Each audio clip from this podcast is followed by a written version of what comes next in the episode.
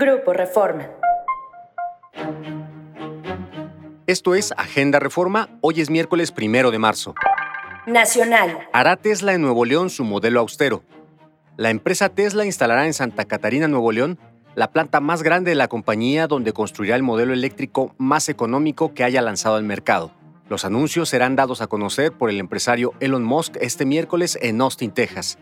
El presidente Andrés Manuel López Obrador confirmó la inversión en Nuevo León, pero aclaró que se hicieron compromisos para enfrentar el problema de la escasez de agua. La subsecretaria de Relaciones Exteriores, Marta Delgado, informó que se trata de una inversión de 5 mil millones de dólares para una instalación que tendrá capacidad de producir un millón de autos al año. Descalifica Alito el revés del INE.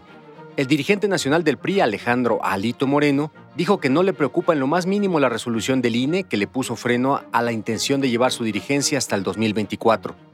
En entrevista, dijo que los partidos políticos tienen libre autodeterminación y que varias dirigencias partidistas están prorrogadas actualmente.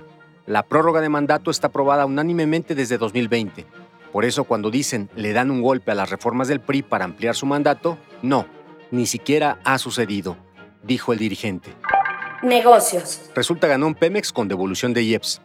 En 2022, Pemex fue la más beneficiada con las devoluciones del Impuesto Especial sobre Producción y Servicios, conocido como IEPS, a combustibles, ya que concentró 77.6% de acuerdo con el Centro de Investigación Económica y Presupuestaria. En su análisis titulado Estímulos fiscales sobre IEPS a combustibles, implicaciones recaudatorias, el centro explica que el Servicio de Administración Tributaria reportó devoluciones por concepto de IEPS por 139.423 millones de pesos en 2022 y que la principal beneficiaria de las devoluciones vinculadas al rublo de combustibles fósiles fue la petrolera.